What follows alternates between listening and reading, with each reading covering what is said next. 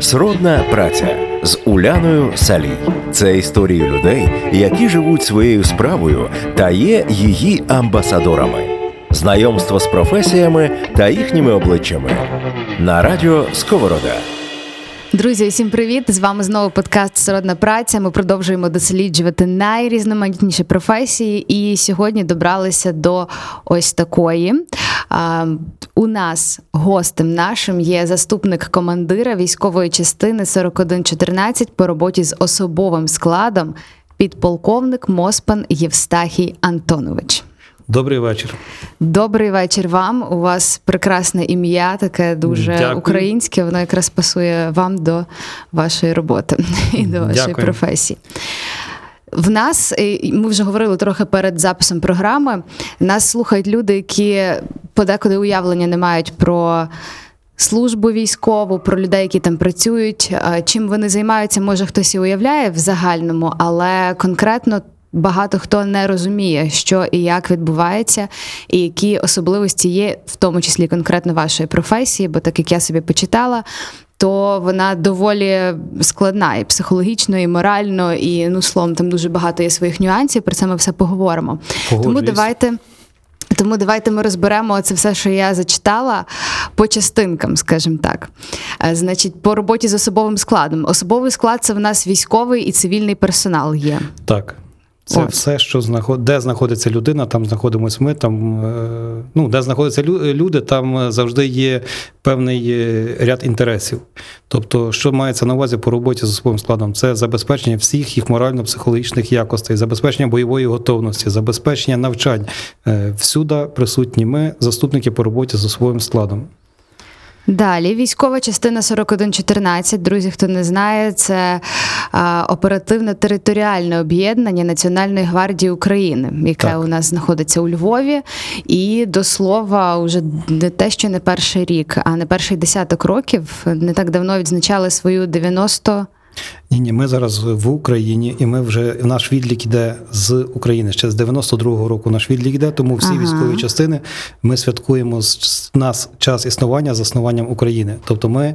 Е, Е, під час того, як передали наші частини вже в Україну, повертаємось до того, що ми вводимо наші свята українські, тому нам 28 років. 28 років, бачите, а я знайшла статтю, де відзначали 93-ю, писало 90, не п'яту, а реально третю була стаття, вийшла про 93-ю річницю. і Я собі думаю, ну цікаво про це запитатися, як ну, ці відліки. Там де? ще далеко. Ну, історія починається з 24-го року, але далеко до 24-го року там також е, були будівлі і були е, формування. Тому зараз говорити про історію тут. Тамтешню, що вона була, це за, за, затягується радянські часи, це затягується те, що особовий склад виконував завдання. Тоді люди були постійно. Ну але щоб не ворушити історію, ми маємо свою. Ми є українці, і ми маємо свою історію, і ми будуємо е, вже історію на нашій е, Україні. Ви згадували, що в цій частині ви не так давно працюєте до того, де ви так, були? Я ну коротко про свою історію проходження служби. Я закінчив. Е, в 98-му році вступив до Харківського інституту Національної гвардії України. Два роки провчився, і на той час інститут в 2000 році перейменували, передали під керівництво Міністерства внутрішніх справ. Він тоді називався Інститут внутрішніх військ. Так я його і закінчив е, в 2002 році і був направлений для подальшого проходження служби в місто Золочів Львівської області. Це навчальний центр, де я проходив службу 18 років. На різних посадах. Остання моя посада, начальник відділення по роботі з особовим складом. Після цього була пропозиція, з якою я погодився, очолити чи стати заступником командира частини по роботі з особовим складом військової частини 4114. Це в 29 е, серпня я внесений в списки, і серп... Е, з вже можна сказати, з вересня по теперішній час е, проходжу службу у Львові. Угу. Зараз, от я скажу, як відбувається ваша посада, як вона йде по сходинках. Чи це правильно? Мені сказали так. Командир спочатку, а тоді перший заступник командира, начальник, начальник штабу. штабу після цього, так. і тоді ви. Е, ні, там ще є е, заступник командира частини з громадської безпеки, і, і тоді я. Потім заступник командира частини по технічній, по технічній частині, потім йде е, по тилу. Тобто є в нас кожен заступник має свій напрямок роботи. Є командир, який це все очолює, а в командира є помічники, тобто ми заступники, які відповідаємо за певний напрямок роботи. Тому е, командиру ну, це так побудовано, і ця структура працює, і вона досить ефективно працює. А чи вона завжди так працювала, чи це були зміни от буквально не так давно? Ні, це було воно завжди так. Зміни є невеликі, тому е, ну, якщо раніше сказати, то було е, ця посада називалася заступник командира роти з вих, е, не роти, заступник командира з виховної роботи. Але ми йдемо до того часу, що зараз виховувати людей батьки вдома виховують. Ну, Е, ну як, як жартують в народі, дитина виховується, доки вона лежить поперек ліжка. Ну, якщо так взяти. Тому що виховувати 20-річну людину це неправильно сказано. Її можна підкоректувати, її можна направити, їй можна сказати, дати пораду. Але перевиховувати ми не в змозі, тому що це вже сформована нормальна людина, доросла людина. От. І ну, прийняли рішення таке, що неправильно це звучить виховувати. Ми працюємо з людьми, робота за особовим складом. Тобто вона всесторонньо охоплює всі напрямки. Е, Щоб Ну, самі розумієте, що таке виховання? Виховується в садочку, батьки навіть в школі вже відходять від такого терміну, як виховання, тому що дитина вже стає, має свій стержень і вона вже сформована. А вже доросла людина. Ну, так, тут ви праві, слово виховання, можливо, не дуже доречне, але як же це філософське, що людину можна змінити, людина змінюється в будь-якому віці і е, може піти іншою дорогою, ніж вона йшла до того. Тут ну, може не виховати її, але трансформувати її може. Тобто попрацювати з нею, попрацювати. Отже, робота з особовим складом ось наше основне призначення. Тобто це таки можна зробити, незалежно від того, з яким е, багажем прийшла вона. Кожна людина, вона є індивідум. Це є особистість, вона має певні свої. Це закладається з материнським молоком, це закладається з першим. е, Ну, вчитель в школі викладає в садочку, в школі. е, Після того там якісь гуртки, є там технікум. І коли вона вже приходить в армію, вона має свої погляди. Так, в армії в неї можуть змінюватись погляди. Змінюється дуже багато в нас. е, Це зараз видно. Коли ми бачимо е, з 2014 року, коли в нас дуже круті люди, юристи, бізнесмени там е, кидають все і йдуть захищати свою державу. Вони мають почуття відповідальності, тобто не кожен на таке здатний, але вони є свідомі патріоти України. І це, ну, це можна сказати, це є е, обов'язок кожного чоловіка. Тому що жінка це берегиня роду, це прекрасна, краща половина людства. А чоловік це захисник. Це як в давнину чоловік завжди добував мамонта, був захисником, його беріг, беріг свою сім'ю. А жінка це вона берегиня роду. Вона мати, вона, вона займається дітьми, вона виховує. Тобто, ну, щоб ми розуміли, кожна, кожна людина вона має свої певні цінності, вона має свої переваги. Тому е, є люди, яким не треба, яких не треба виховувати, які свідомі того, що вони роблять. А в ваші обов'язки входить. Оце, скажімо, донесення цієї думки, свідомості, е, цього патріотизму, правильне пояснення до особового складу. Так, так, це йде е, роз'яснювана робота, всестороння роз'яснювана робота е, про всі позитивні і негативні приклади. Ми розглядаємо кожен позитивний і негативний приклад, який стається е, в державі, який стається в військах, який який стається в Україні. Тобто ми, ми це розглядаємо, і це є. Ну є молодші командири, є менші, які є відведені для цього час з особовим складом, і ця робота проводиться і доводиться. Тобто, всі, все криміногенна ситуація, військовослужбовці наші, вони досить такі інтелектуально розвинуті. Е, чогось є, існує стереотип, що в армії всі такі ну, строгі і знають тільки одне там.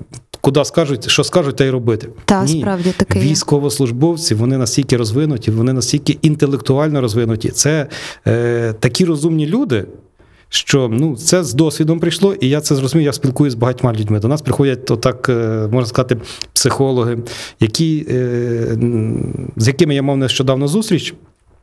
Поспілкувавшись вони з нашими солдатами, кажуть, ви знаєте, у вас такий багаж знань, у вас такі розумні хлопці, і хлопці приходять дійсно розумні. І це приємно, тому що ми, люди військові, ми маємо певний напрямок роботи. Але не забуваємо про те, що приходять е, хлопці з цивільного життя, які мають свій багаж знань, які в чомусь набагато може і розумніші від нас. І цей досвід він дуже е, корисний, тому що розумна, розумна людина це потрібна людина. Сродна праця. Коли професії мають обличчя. Я навіть гортала соціальні мережі а, ваші, не конкретно ваші, а і частини, і Нацгвардії. І часто є пости про те, що військовослужбовці ходять реально в музеї, просто разом всі, відвідують якісь культурні заходи. І тобто це їм доноситься прямо вже і свідомо, і поповнюють цей багаж знань, з яким вони прийшли. А от, власне, якщо говорити про вас, з якою ціллю ви пішли у військову справу? Для мене це було несподіване е, прийняте рішення. Ну, я також, як е, молодий юнак, ще тоді, 20 років назад, е, мріяв кудись поступити, мріяв закінчити вищий навчальний заклад. Ну, але як ти, проста людина сільська, не було такого, такої можливості. На військкомат прийшов, проходив службу, мав бажання е, закінчити там автошколу, бути водієм, піти в армію, відслужити все. І на військкоматі мене просто запитали, куди я хочу поступати. Я кажу, я вже два рази пробував, поступав з 9 класу в медичне училище Чортківське, не поступив, їздив потім з 10 класу поступати в Київське. Півбалу не вистачило, ну на той час це були ніби дуже великі гроші, там казали, десь десь щось. Е, не поступив. Кажу, а я зараз прийняв для себе рішення йти в армію, але хочу отримати права. Вони мені кажуть, давай поїдеш поступати в Харків. І гарно розмалювали, як це все буде. Я поїхав, я поступив. Е, Це для мене було несподівано. Е, Чи було важко? Ну так, напевно, було не напевно, а було таки важко, тому що заставляли вчити, заставляли, не просто заставляли, а роб- е, система навчання була побудована так, що якщо ти навчаєшся, то ти їдеш додому в відпустку зимову. Якщо ти не навчаєшся, то ти навчає, під час відпустки здаєш, за, закриваєш свої хвости. Ну а ви мусите розуміти, що це 900 кілометрів від дому. Коли не бачиш своїх рідних, це такий стимул. Це там вночі просто свідомо стаєш і вивчаєш той матеріал, який не засвоїв, де там може щось пропустив на лекції. І це дуже класний стимул. Система навчання побудована дуже класно. Це просто спілкування з розумними людьми. Коли приходять гарні е, викладачі і гарно навчають. Це коли ти хочеш, не ходиш, знаєте, як на парах сидиш, сонечко пригріє, дивишся, там ходять гарні дівчата десь в парку. Це воно е, дійсно ну, трошки відволікає. Але потім приходить час розплати, приходить сесія, і викладачі це серйозні такі дядьки, які там, е, яким не цікава взятка. От для військових взятка на той час була не цікава. Я вам можу щиро це сказати, що вони робили все для того, щоб ми вчили і щоб ми знали. І я за це їм дякую сьогодні. Тому що система навчання так побудована, що якщо ти вивчаєш, навчаєшся, ти, ти знаєш, ну, мусиш мати певний багаж знань. Рівень знань мусить бути. Дуже цікаво. І, і воно цих е, 4 роки навчання. Е, Отримав перше своє е, освіту бакалавр після 4 років. е, Випустився молодим лейтенантом. Це ж така гордість. Це ж це ж ну я офіцер. Ну дуже, дуже, дуже такі відчуття. Не передам вам, як воно відбувається, але це класно. Я про- про- прослужив ще три роки і вирішив для себе далі навчатись. Ну і знову ж таки поступив вже у 2005 році на спеціаліста. Два роки е, провчився знову ж таки в Харківській академії. Вже на той час це була академія, е, чи можливо інститут, ну не пригадаю, е, спеціалістом. І в 2011 році я поступив на магістра. Магістратуру закінчив магістратуру в 2013 році. Е, Випускався в 2013 році, якраз в червні місяці. Ну а в кінці 2013 року якраз почались такі події. Самі знаєте, до чого це призвело. І, ну, тобто, 8 років навчання загального. І я можу тільки пишатись цим, тому що людина, офіцер, який перестає навчатись, він перестає бути офіцером. Постійно потрібно розвиватись, постійно потрібно навчатись, постійно, хто би що не говорив. І це так. Навчатися для того, щоб йти далі по кар'єрі? Так. Е, Офіцер, який навчається, він має перспективи отримати вище військове звання, він має отримати вищу посаду, він мож, має можливості е, рости по кар'єрній драбині. Ну, а якщо він не хоче, припустимо, офіцер, який захотів залишитись офіцером, є такі випадки? А є, є. Ну він е, ну, в кращому випадку майором іде на пенсію. Угу. Відслужує своє, це в кращому випадку. Офіцер, який перестає навчатись, він просто ну, може деградувати. Ну, на це може е, на це є важливі е, там причини. Це може бути проблеми в сім'ї, це може бути хтось хворий з рідних і близьких, що немає можливості. Тобто на це є певні причини. Ну, кожен хоче розвиватися, і кожен хоче рости по цій драбині кар'єрні. Тому приходиться і міняти місце служби, тому приходиться десь їхати, там чимось жертвувати і створювати якісь незручності для своєї сім'ї, але в цьому будується кар'єра. Ну, видається, та що військовослужбовці всі доволі амбітні люди, скажімо так, вони прагнуть перемоги і якимись такими володіють, мабуть, лідерськими якостями, які закладені ще десь там на початку, на початку, ще коли вони вступили. Так, так. Зараз е, саме зараз про це можу розказати дуже багато, тому що у нас ми зараз розвиваємо є такий курс лідерства. Ми сержантський. Корпус розвиваємо, тому що ми перейшли. Е, нас сьогодення навчає тому, що нам потрібно мати сильних, сильних, сильних помічників. Е, офіцер це мозок, це та людина, яка приймає рішення. А виконавець має бути солдат. А доносити цю інформацію до солдата повинен сержант. І в нас зараз є дуже хороша перспектива. Ми співпрацюємо от Золочів, навчальний центр е, навчає. Є початковий рівень ПР1, початковий рівень 2, початковий рівень 3. Їх має бути аж 5. Ну, дійшли ми зараз до третього рівня, де ми навчаємо молодших командирів, де ми навчаємо головних сержантів з водів, головних сержантів рот, а вони їх мають навчати і батальйонів, і частин. Тобто програма є. І саме цікаво, що ця програма е, створюється за допомогою е, канадських. Військових, от канадці до нас приїжджають і пишуть, і вони контролюють е, нас, як ми навчаємо. Тобто ми вже пішли набагато вперед. Е, зараз не не до порівняння та армія, в якій я починав службу, і і яка зараз є. Нас забезпечили новою технікою, і постійно йде нова зброя. Тобто відчуття таке, що ми потрібні державі. От є це е, те, що для держави ми важливі. Тому що, коли почалась війна, Національна гвардія на той час були ще внутрішні війська, виставила 10 тисяч особового складу на передній край. І ми були мобільні, ми ми спроможні були діяти. І зараз ми спроможні це робити. Ну зараз е, вже зайняли ці позиції Збройні Сили України. Ми виконуємо інші чуть заняття, але наш особовий склад і дотепер виконує е, завдання в зоні ООС. Угу. А інші чуть-чуть завдання це які? Інші завдання в нас в нас основний напрямок це правоохоронна функція. Ми виконуємо функцію правоохорону, це охорона громадського порядку. Під час масових заходів ми часто можемо побачити, де наші військовослужбовці патрулюють містом е, Львова. Це військовослужбовці військової частини 4114. Е, несуть службу з охорони громадського порядку на стадіонах, проводять пошукові дії. Дуже дуже багато виїздів у нас було цієї осені, коли ну, в лісі хтось загубився. Пішло в ліс і не повернувся, і це робота наших військовослужбовців. Виїжджає там група, е, певна кількість особового складу. Виїжджає і проводять пошукові дії. І це було чуть не кожного дня. Десь дідусь загубився, десь бабуся загубилась, пішли в ліс по гриби і не повернулись. Тобто, ну, робота, робота завжди є, і вона цікава.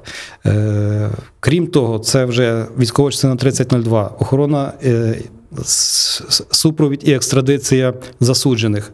Це також е, злочинці, яких засудили. Ми їх супроводжуємо, перевозимо. Охорона е, в залах судів. Відбувається суд, там також військовослужбовці наші е, стоять Національної гвардії України. Тобто нас багато. Нас, Ми не помітні, але ми всюди. Е, це коротенько те. А чим цікава служба в армії? Тим, що військовослужбовець може прийти на службу і він може вибрати для себе цікаву професію е, за фахом.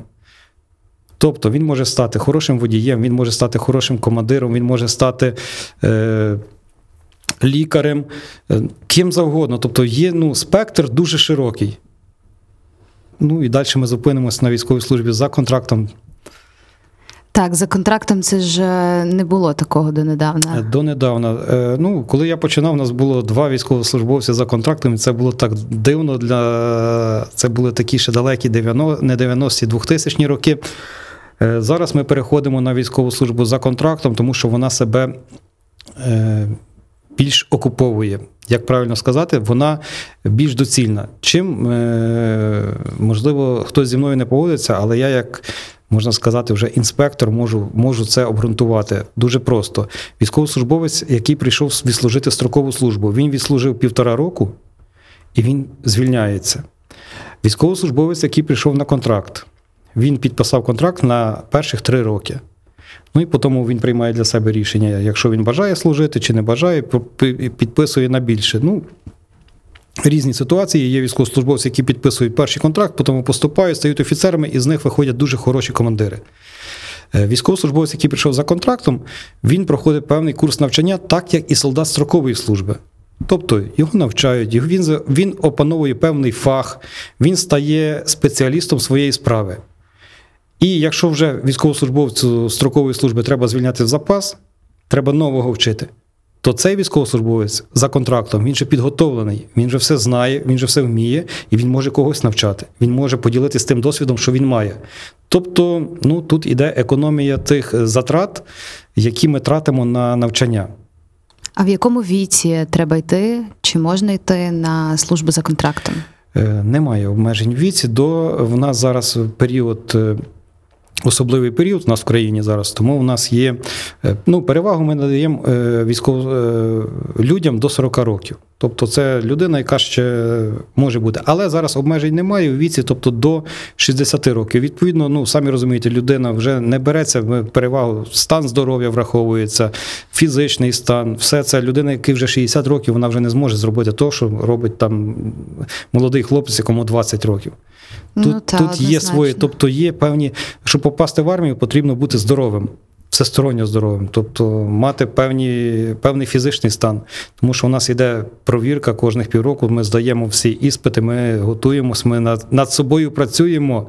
Е, Самий кращий вид підготовки це самопідготовка.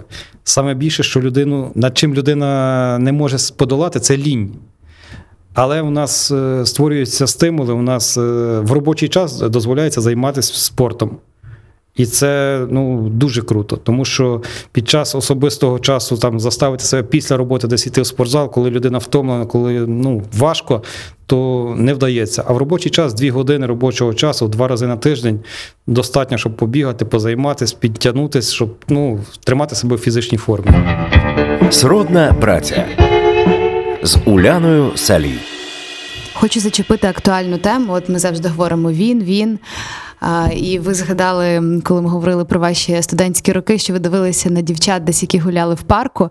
А з вами дівчата вчилися? Зі мною на той час не навчались. Зараз дівчат, е, напевно, 50 на 50, а може 60 на 40. Дівчат дуже багато пішло в армію. Е, так, для мене ну, жінка це берегиня, це це та людина, яка народжує дітей, яка продовження, продовжує рід. Але дуже багато дівчат зараз є в армії. І я вам хочу сказати, що вони стимулюють чоловіків, тому що є такі дівчата, е, які е, не поступаються чоловікам, а навпаки, дають фору. Е, це. Це дійсно так. Це дівчата, які мотивовані, дівчата, які е, роблять ту чоловічу роботу, де наші чоловіки можуть сказати, а мені важко, а я не хочу, а а, а на воно мені? А дівчина бере і на себе всю тяжкість цієї служби і спокійно виконує обов'язки за чоловіка. Тобто гендерна рівність у нас працює. У нас зараз дівчата, які очолюють е, навіть командирські посади.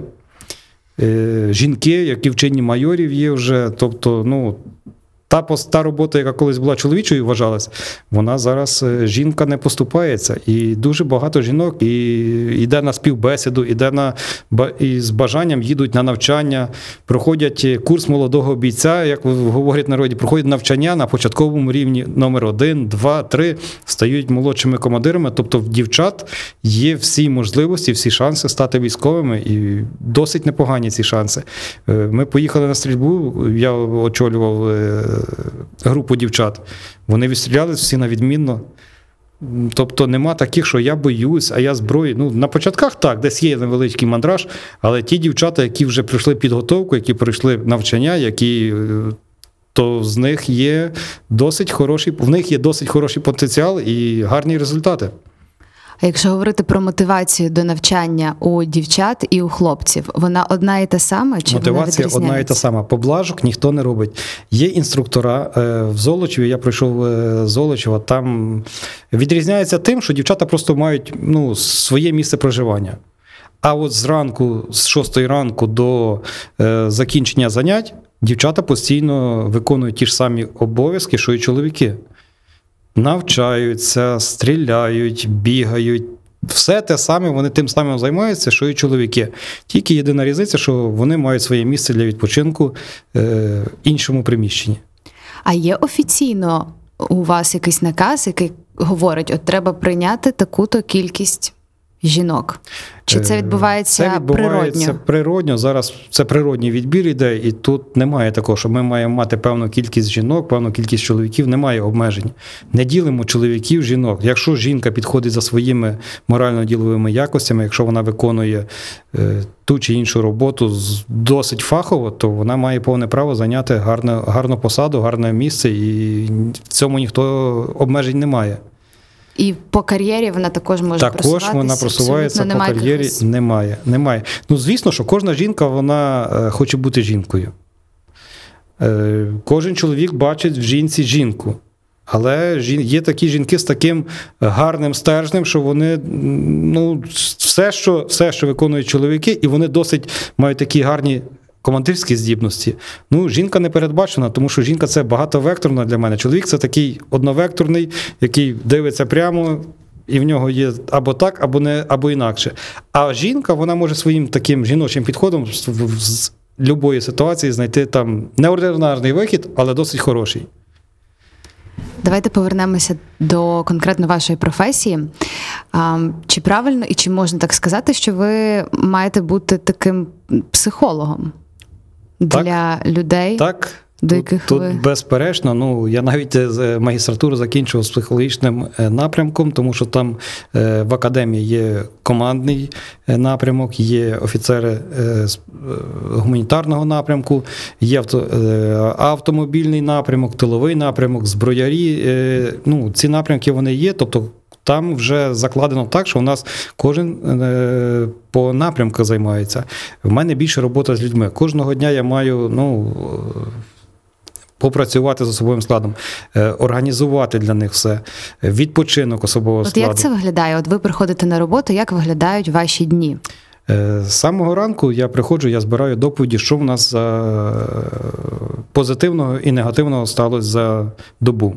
Тобто доба прийшла, ми збираємо інформацію і Загалом, з України. Ні, ні, ні, ні. За частину. за частину? частину. Це я говорю зараз за частину. Е, ну, часом буває, у когось народилась дитина, в когось хтось помер, когось там щось сталося в сім'ї. Тобто це є як позитивні, так і негативні емоції. Ну, відповідно, потрібно організувати все, підказати, як воно е, організувати відпочинок, не відпочинок, а відпустку для, осо- для військовослужбовця. Є, що військовослужбовець приходить, а в мене з дома горе, а в мене біда, а яка ситуація, а як поїхати в відпустку? Ну, це з цим напрямком ми працюємо.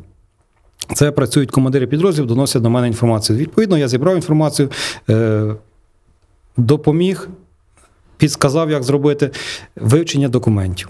Приходять дуже багато розпоряджень, керівних документів з е, вищих органів управління. З ними треба розібратись. Спланувати роботу на тиждень.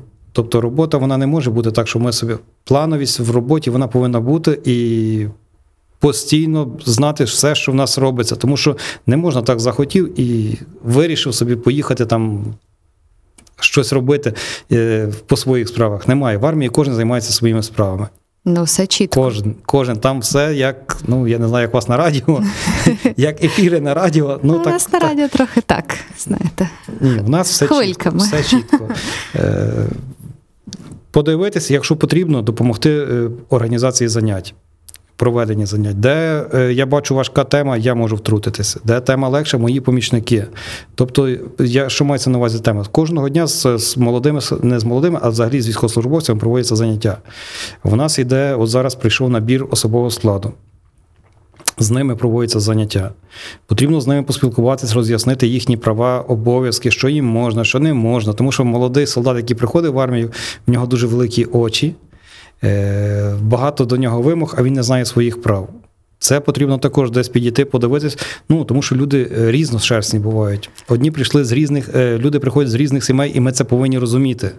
Ми це повинні враховувати, тому що приходять. е, Десь хтось прийшов з сім'ї інтелігентів, де батько, вчитель, мати там викладає в музичному е, закладі. Ну, Він вихований в такій сім'ї інтелігентів. Інший прийшов з сім'ї селянина, де мати займається звичайним домогосподарством, де там мають вдома там е, свійські тварини.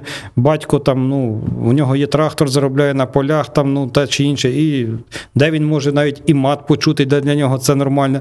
Тобто, це приходять, е, це приходять різношерстні люди. І це все треба їх об'єднати в єдиний колектив. Тут тут потрібна велика, велика, велика робота для того, щоб в них не було непорозумінь між собою, для того, щоб не було десь хтось не принизив когось, десь хтось не перевагу своєї сили не показував. Ну, це все треба на початках зупиняти, зупиняти, зупиняти. Це дійсно це велика праця. А за добу, якщо зібрати це все за частину, то повірте мені, роботи є. Ну тому що десь треба згладити ситуацію, десь треба роз'яснити. Часом буває так, що батьки дзвонять на гарячу лінію і все. Моїм сином там дуже багато проблем, там десь його хтось ображає, десь там ну, щось сталося. Коли починаєш вникати, а там нічого такого не сталося, там просто просто батьки переживають. Ну, так. Буває так, що ну, в мене був особисто випадок, що син дзвонить додому і каже: Мамо, ви знаєте, він хоче похвалитись. Я зранку став, ми пробігли 10 кілометрів. Ми пішли на заняття, ми пробігли ще 10 кілометрів. І після обіду, коли пообідали, ми знову пробігли 10 кілометрів. В цілому це 30 кілометрів. Син хоче похвалитися, який він сильний, який він мужній, як йому, ну, як, як в нього день пройшов гарно. А материнське серце кров'ю обливається, бо мама розуміє, що син пробіг 30 кілометрів і над ним знущаються. Коли починає мати дзвонити, що ж ви там робите? Ай-яй-яй, які вже всі не, не, не, не хороші, як ви так можете? Починаємо розбиратися. Та так, я подзвонив, я трошки прибільшив, бо я хотів похвалитись, показати, який я сильний, який я крутий, який я там вже чуть не, спецна, не спецназівець. Ну і таких ситуацій буває дуже багато. Дуже багато, на що я хочу наголосити, буває шахраїв. Е, це особлива болюча тема, тому що зараз наші шахраї постійно вдосконалюються, вони постійно шукають е, як обдурити, як виметити гроші з батьків. Може поступити дзвінок, ага, може поступити плані. дзвінок додому. Ваш син в армії когось побив. Пересилайте негайно гроші. Е, в той час в нас є такі певні обмеження, що солдати. Вони не мають гаджетів, вони мають мати самий простий телефон. В той час телефон може бути розряджений, або він виключений, солдат собі добросовісно спить. Е, мати намагається до нього дозвонитись. Він не бере трубки десь поза зоною досяжності. Ну, син когось побив, а тут наярюють, так дзвонять наполегливо, що пересилайте гроші, бо ми його там зараз в тюрму посадимо, бо там треба рятувати, бо там невідомо, що відбувається. Е, ну і батьки в такому стресовому стані починають пересилати все, що в них є потім бігати по сусідах шукати, а потім до батьків доходить, що треба позвонити до командира. Угу. От, шановні батьки, я хочу наголосити: у вас має бути номер телефону друга вашого сина, командира. Позвоніть, якщо вам поступив такий дзвінок, якщо син не відповідає, позвоніть комусь, хто з ним проходить службу. Позвоніть до командира, тому що випадки ну, різні бувають. Були випадки, перші, перші, коли я з цим стикнувся, коли ми були в АТО в 2014 році, до мене телефонує третя година ночі, моя дружина там зі сльозами на очах, де ви є, що з вами сталося. До мене прибігла сусідка, каже, що вас захопили, десь завезли, вивезли і вимагає гроші. Е, Я кажу, ну, вона шукала Максима, кажу, та от Максим кажу, в сусідньому окопі, десь тут біля мене, його зміна прийшла, він спить. Не може бути, ви ви нас обманюєте там. А ну дай Максима. Пішов, я розбудив Максима. Кажу, Максим, на поговори з своєю дружиною. Ситуація дуже проста. Позвонили вночі, сказали, ми вашого чоловіка захопили. Висилайте гроші, ми його відпустимо. Та, звісно, то людина до Е, всього в такому готова. стані людина готова переслати все, що вона має. Все, що має, прибігти до сусідів, позичити, до рідних позичити і відправити гроші. Тому, дорогі батьки, якщо такі дзвінки вам поступають, перше, що зробіть, це перезвоніть комусь, з ким проходить ваш. Син е, службу. І таких історій я можу навести, тому що я з цим стикаюсь дуже часто. Дуже часто і дуже багато. Що тільки ці шахраї не вигадують? Ваш син пішов в армію, він зараз його повезли терміново там на гелікоптері, його повезли в лікарню, в саму круту лікарню Києва, висилаєте гроші, він стікає кров'ю. Якщо мати чує цю інформацію, вона ну, це для неї стрес. Це такий стан, що вона готова зробити все, що завгодно. Будь-хто з близьких готовий справді до такої інформації, коли людина в АТО чи коли людина несе військову службу. Але про військову службу це напевно тому ще і тому, що існує дуже багато стереотипів ще з радянських часів про жорстокість, про те, що там може бути от просто ну все, що завгодно. І мені здається, людина готова до такого дзвінка завжди. І вона повірить, що би їй там не сказали. Ну так, тому я зараз, якщо я до когось достукаюсь, хтось мене почує, і я, я буду дуже радий, що десь це буде корисна інформація. Перш ніж пересилати будь-куди гроші, зателефонуйте своєму синові, або зателефонуйте його товаришеві, або зателефонуйте командирові. Ну, якщо ваш син вже попав в армію чи знайомий, е, просто скажіть: я хочу номер телефону твого командира. І все, і питання буде знято. І перш, якщо командир скаже, що ваш син просто зараз відпочиває, він спить, виключить телефон, ну, піде, розбудить, і все, син буде на зв'язку, скаже, мамо, та ні, зі мною все нормально, все добре. Друзі, не впадайте в паніку. Сродна праця. Знайомство з професіями та їхніми обличчями на радіо Сковорода.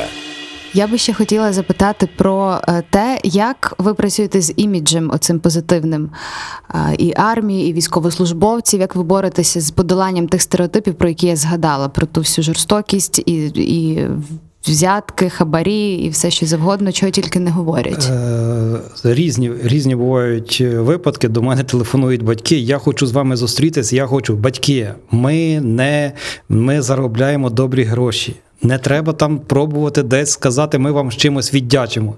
Ні, ну це абсолютно не потрібно. Це без потреби. Кожен офіцер він собі гідний купити те, що йому не вистачає. Тому е, для ваших дітей наш обов'язок забезпечити ваших дітей. Довіра зараз до Національної гвардії України досить висока в суспільстві. Це більше 53%. Тобто Національна гвардія, вона досить така, е, ну, має імідж досить високий. І їм довіряють, тому що Національна гвардія, е, вона з людьми на вулицях. Ви можете часто побачити наших військовослужбовців. У нас проводяться дні відкритих дверей. Е, Ну, трошки пандемія нам внесла зараз Корективи корективи, але ми завжди відкриті. Ми завжди йдемо в школи. Ми з дітьми працюємо для того, щоб е, нас е, розуміли. Ми показуємо, ми запрошуємо до себе учнів. Ми відкриваємо ворота. Ми не закриті. Кожен може прийти, коли в нас дні відкритих дверей, бо кожен може прийти в приміщення е, взагалі на території військової частини. Побачити ту техніку, яка в нас є. Побачити приміщення, де відпочивають солдати. До речі, ми говорили про Андрія. Чи ж він, коли відправив своїх дівчат в частину Золочів, вони вийшли звідти під такою е, дівчата з радіо. Вони вийшли під такою ейфорі- ейфорією, що вони взагалі казали, ми попали десь в якусь казку, що це неможливо, що це е, їм самим захотілося в армію. В казку прямо. Я вам серйозно це говорю. Тому що е, стереотипи людей Так. міняються. Міняються, побачити ту силу, постояти біля мужнього воїна, на якому є бронежилет, на якому є шолом кевларовий, який оснащений сучасними засобами захисту, який тримає в руках зброю, який ну, на, дивишся на такого воїна і гордість бере. І дівчата, ну направду я вам говорю, що це їм подобається. Тому дуже багато дівчат після того, як відвідують такі заходи, е, напевно, вони йдуть в армію. Е, Перевагою того є зараз е, це стабільне грошове забезпечення. От, е, щоб ви розуміли, немає значення, чи це хлопець, чи це дівчина, вони отримують заробітну платню в залежності від посади рівну. Немає комусь більшого, комусь меншого. Це, напевно, той гендер, угу. де витримується все. Тобто, ну, стартовий е, десь е, те, що отримують військовослужбовці за контрактом, прийшов молодий солдат. Взагалі дуже багато є зараз цікавого. Я вам можу розказати, як нас по часу. Е, все нормально, у нас не обмежений час. От що, що цікавого. Військовослужбовець, який підписує перший контракт, він отримує грошове отримання 10 тисяч гривень. Ну, плюс-мінус, це залежить від посади. Не менше 10 це точно. Е, крім того, він отримує е, підйомні гроші. Це 8-10 мінімальних зарплати. Тобто, ну, перша я вас на секунду переб'ю. Друзі, ви слухайте, бо е, зарплату і цифри мало хто скаже свої. І дуже цікаво, що ви і тут чітко все вказуєте. 8-10 прожиткових мінімумів. Ну тобто, в перший місяць служби військовослужбовець мінімально отримує 22-23 тисячі гривень. Ну, десь біля ну, в межах таких, може трошки більше, в залежності від тої посади, яку він буде займати. Тобто, це за перший місяць. Крім того, він забезпечується формою одягу, е, він забезпечується взуттям, е, повністю повністю все йде забезпечення. Це як дівчата, так е, як жінки, так і чоловіки. Тобто не має значення. Крім того, це соціальні гарантії, це лікування, це навчання по навчанню взагалі.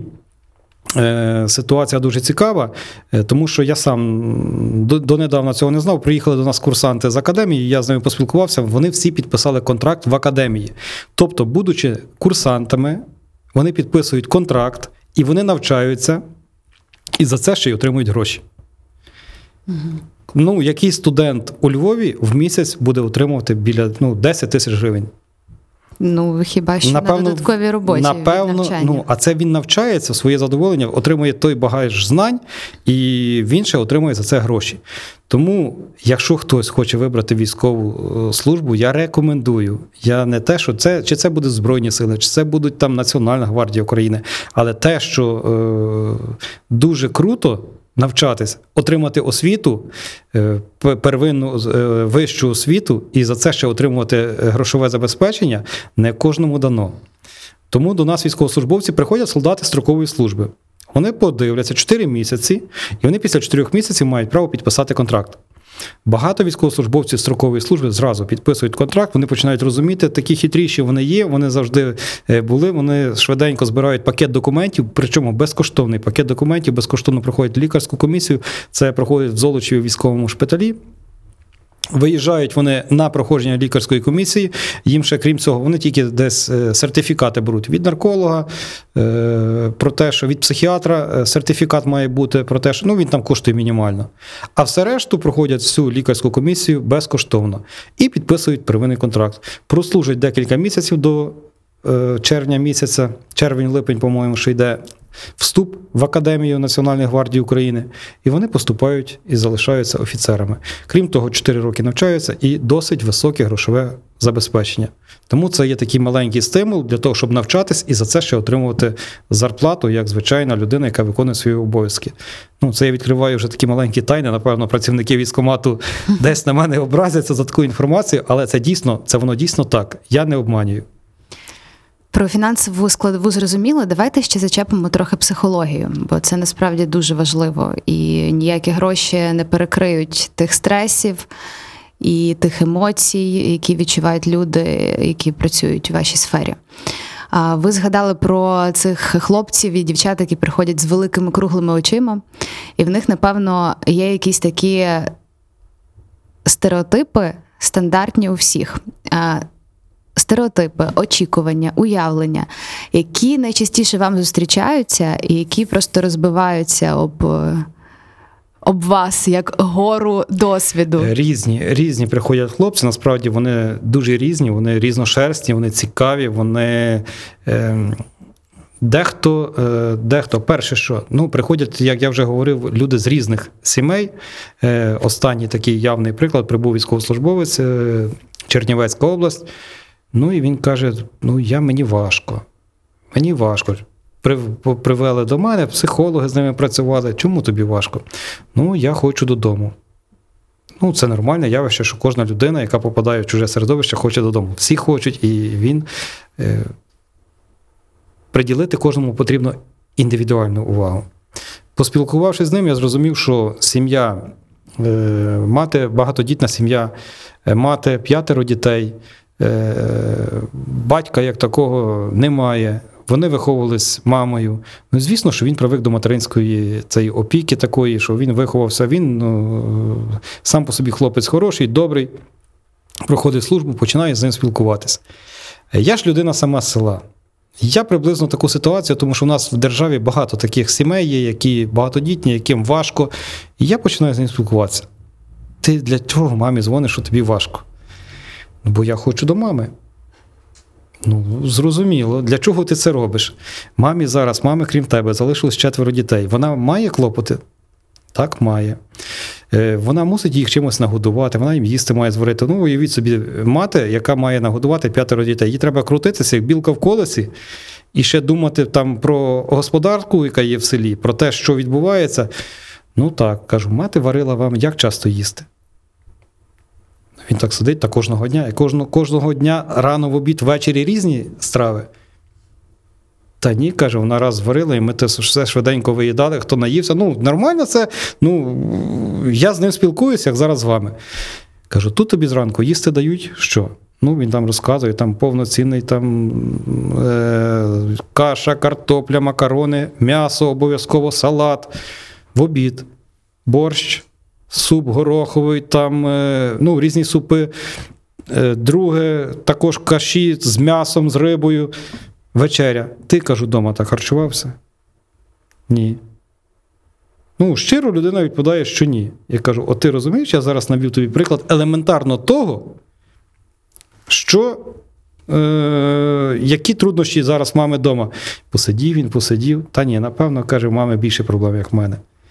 Тобто, ну, тут потрібно з людиною поспілкуватися для того, щоб їй допомогти. І таких це на початку служби. Це на початку вони прийдуть, вони адаптуються, вони вбуваються, і з них виходять дуже хороші потім солдати. Їм треба це перейти. Але це, є це є період адаптації. Є такі, що сходять з цього, є такі, ну, є такі, от зараз е, також положили одного військовослужбовця шпиталь, і в нього е, вроджена гіпертонія. Він в нормальному стані прожив, лікарі його пропустили. Тобто, коли він не хвилюється, коли в нього все нормально, проблем в нього зі здоров'ям немає. Тут його поставили в стрій, рівняє струнку, в нього піднімається тиск. Тиск такий досить немалий, не, не 160 там, на 220, дуже високий. Наші лікарі його взяли, обстежили, направили Золочів на лікування. Зараз він проходить лікування в Києві. Ну, скоріше всього, що він не буде служити. Але це поодинокі випадки, які також є. Тому гарантій 100% немає. Де воно може, е, де в людини може дати слабинку, немає такого. Сродна праця. Знайомство з професіями та їхніми обличчями на радіо Сковорода. Я часто спілкуюся з людьми, які були в АТО. У мене і мій кум, він ветеран АТО. І я знаю, наскільки вони, е, люди, які несуть військову службу, наскільки вони закриті. І е, як ви дієте, коли стикаєтеся от з такою стіною? Ви бачите, що потрібна допомога? Ви розумієте, що ви може і можете допомогти, але людина просто ну, не йде на контакт. Е, Кожна людина переживає, ну, всі, хто були в АТО, в операції Об'єднаних сил, кожна людина переживає певний стрес. Тут працюють вже психологи. Кож, всі військовослужбовці в нас, як заведено, у нас є керівні документи, прибувають з, зі Сходу, з, ну, з операцій Об'єднаних сил. Вони проходять там е, певні тести. І психолог вже бачить, в якого, в кого який е, рівень стресу. Тобто є мінімальний, є такий середній, а є такий, що вже кричущий, що вже треба щось з цією людиною робити. І вже психолог. Він зі мною може порадитись, як діяти в тій ситуації. Тому що ну, приїжджає зі 100 чоловік, чоловік 5-6 можуть мати там досить високий рівень стресу. Тут працюють психологи. Реально працюють психологи. Працюють командири всіх ступенів, які можуть прийти і сказати, в мене щось якась проблема з даним військовослужбовцем, там потрібне втручання, потрібна допомога. І тут важливо знову ж таки індивідуальний підхід. Тут працює ціла команда, яка надає допомогу. Там треба знати стан справ вдома, сім'я, з чого складається, тому що може на роботу ходити, а вдома бути там невиносимий. І такі ситуації бувають. Ну, десь якесь коригування. У нас є досить е, непогана зараз психологічна служба. Це теж нове, те, що введено е, зараз в Національній гвардії, це служба психологічного забезпечення. Є певна кількість людей, які з цим працюють, які працюють постійно з солдатами, які працюють з контрактниками і з офіцерами. Тобто тут іде індивідуальний підхід до кожного. Ну і стараємось допомогти кожному, тому що в нас є і реабілітаційні центри, е, в нас є, працює, наші психологи приходять кажуть, у нас є реабілітація. Дуже багато військовослужбовців зараз їздив в Трускавець на реабілітацію. Е, тому що кожна людина, яка побула на сході, е, вона може мати посттравматичний стресовий розлад. І коли він проявиться, як він проявиться, цього ніхто не знає мого е, знайомого він проявився під час феєрверків, коли були феєрверки. Цього ніхто свято. не знає. Люди, ну ті, що е, ну важко говорити з людьми, ті, що ніколи не були на сході угу. під час війни. Е, переважна більшість нашої молоді вона там не була. Е, і це добре, що вони там не було. Це тому є військові, які туди їздять. Але е, я би просив всіх поважати тих людей, ну обмежитись. Феєрверки в нас будуть, коли ми вже будемо салютувати Москву. От тоді можна стріляти феєрверки, це будуть е, феєрверки радості. Зараз, поки ми ведемо бойові дії, люди повертаються. Для людей це вони важко переживають. Взагалі люди важко переживають ті події. Е, це змішані почуття, коли ти повертаєшся зі Сходу, коли ти розумієш і бачиш, коли на очах е, гинуть люди. А тут все а наче тут добре. все як ну для мене було в 2014 році, коли перший раз я побачив, ми виїжджали зі Слов'янська і приїхали в Харків. Це буквально невелика відстань, і все ходять діти, морози воюють шариками, все, все, все. Ну це змішані почуття. Це важко передати. Тому, е, дорогі радіослухачі, якщо є можливість, якщо ви знаєте, що у вас є сусіди, чи ви знаєте, що у вас є люди, які були на сході, повірте, їм там було не солодко. Те, що вони ходять, посміхаються, це, це добре. Але їх треба поважати і розуміти про те, що вони були в небезпеці. Їхньому життю ну, постійно загрожувало, їхньому життю щось загрожувало. Це як, як рулетка. Ну, це справді важко зрозуміти. Навіть з тими феєрверками е, це просто було жахливо. Ну, Мені його дружина розповідає, він просто ховався, бо він не, не розумів оці дві паралельні реальності абсолютно, і це був страшний Пітарди, стрес. Е, феєрверки, ну просто навіть незрозумілі крики на вулиці, і це може, і це може спровокувати. От. Вони постійно, ем, вони постійно насторожі. От мій кум він постійно насторожі. Він завжди думає, ну він завжди бачить і за спиною, і збоку, і спереду. Це цікаво. Ну на превеликий жаль, воно так, і це наше сьогодення. Ми навчили вже з цим жити, і чомусь ми на наші люди вже привикли до того. Е, Раніше я знаю дуже багато волонтерів, які і до сьогодні працюють, але їх залишилось мало. Таких ідейних, такі, які моя дружина сама також працює в волонтерському русі. Там і вона каже: Я готова ще три роки плести там ці сітки, надавати допомогу, лише би це все закінчилось. От майже вже останнє вас запитаю. В мене є знайомий, який е, в 2014 році дуже хотів потрапити в добровольці, але не потрапив. Він пройшов ці всі е, речі, які нам треба було пройти. Я не буду вникати, бо я не дуже запам'ятала, що він робив, які документи подавав. І в результаті він таки не потрапив, бо сказали, що вже немає місця. Таке могло бути? Могло.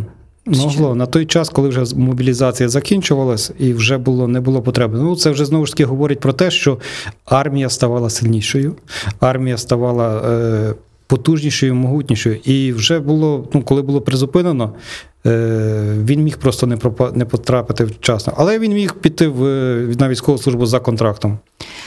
Так, от власне, що я ще до того хотіла додати, він не мав зв'язків ніяких з військовою службою. Ним керувала просто якась ідея, патріотизм, і він в цій всій атмосфері, от як ви теж згадували, що вас панує та атмосфера сили, патріотизму за незалежність України. Але це такі слова, які ми чуємо часто, і вони настільки часто, що вони вже деколи перестають втрачати для нас ем, той сенс і те значення, яке вони мають нести. І от е, в контексті вашої роботи з особовим складом, як ви доносите їм цю ідею? Якими словами? Як ви їх знаходите? Чи є якийсь по регламенту? Ну, я слова? З вами, я з вами тут абсолютно не погоджусь.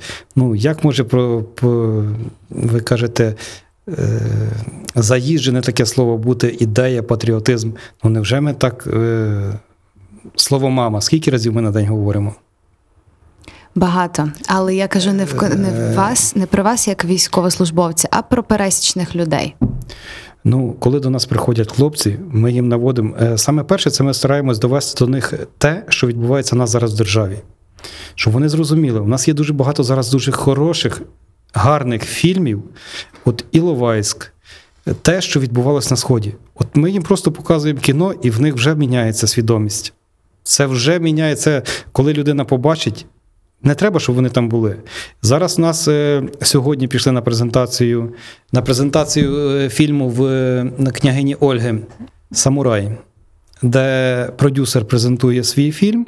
10 хвилин розказує про нього, потім 30 хвилин це документальний фільм про події на Сході, і потім 20 хвилин обговорення. Саме на 18 годину був запланований цей фільм.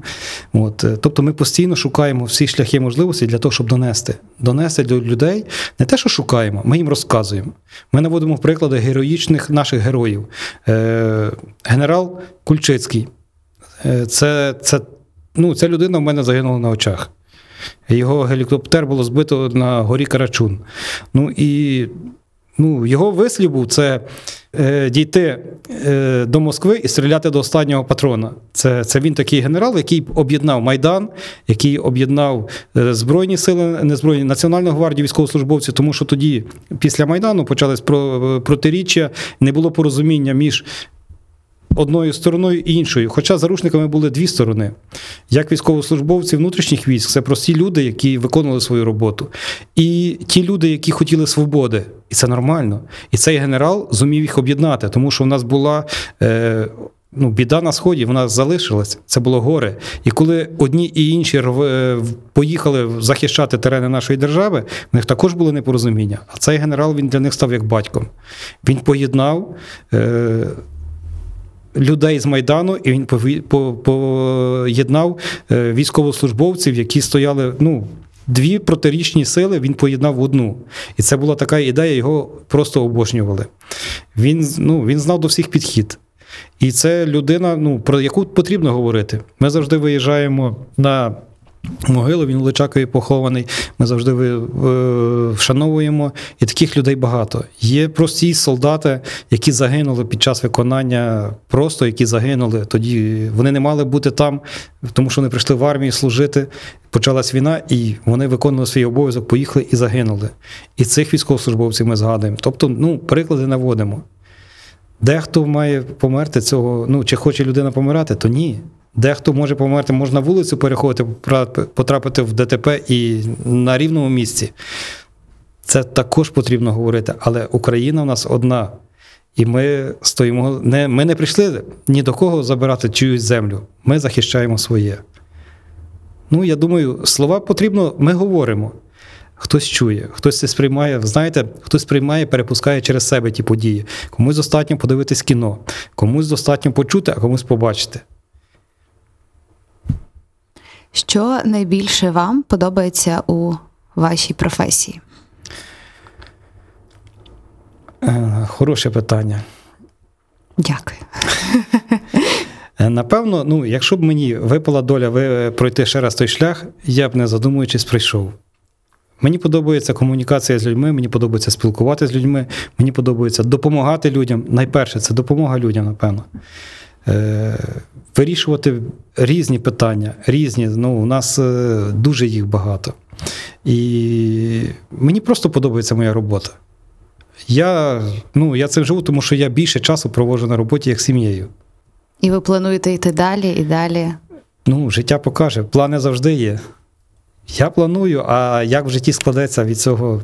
Як колись говорила моя дружина, я б ніколи за нього заміж не вийшла. А я їй зараз говорю: ніколи не говори ніколи. А чому вона тоді так казала? Ну, не знаю. Ви вже тоді, ви вже тоді служили чи ще тільки поступали? Ой, це був. Я поступив, це був 2000 рік. Я тоді навчався. Угу. То вона якби знала, що вас чекає далі, то Ну, ні, вона тоді була, е, як сказати, вона не готова була до такого, що я буду військовим, що. Ну, взагалі вона себе уяв... військову службу уявляла по-іншому. От, але Вона завжди мене підтримує. Не у всьому, але підтримує. Так що це дружина, це є міцний тил. І я маю гарних двох діток, тому завдячую їй тільки за це. Це чудово. Підтримка, особливо в родині, особливо від найближчих, і для таких людей, як ви, є надважливою, коли вас не покидають і завжди підтримують і добрим і добрим словом, і доброю справою. А я зараз ще раз зачитаю довге представлення ваше. Ну воно мусить звучати. Заступник командира військової частини 4114 по роботі з особовим складом, підполковник Моспан Євстахій Антонович був у нас в гостях. Я мала справді приємність з вами поговорити сьогодні. Я думаю, ми зачепили якісь важливі речі, і, можливо, нехай хоча б до когось одного чи до когось однієї вони дійдуть, і ми вже будемо з вами. Тому дуже раді. Дякую. Дякую, всього доброго. Сродна праця з Уляною Салій. Це історії людей, які живуть своєю справою та є її амбасадорами. Знайомство з професіями та їхніми обличчями на радіо Сковорода.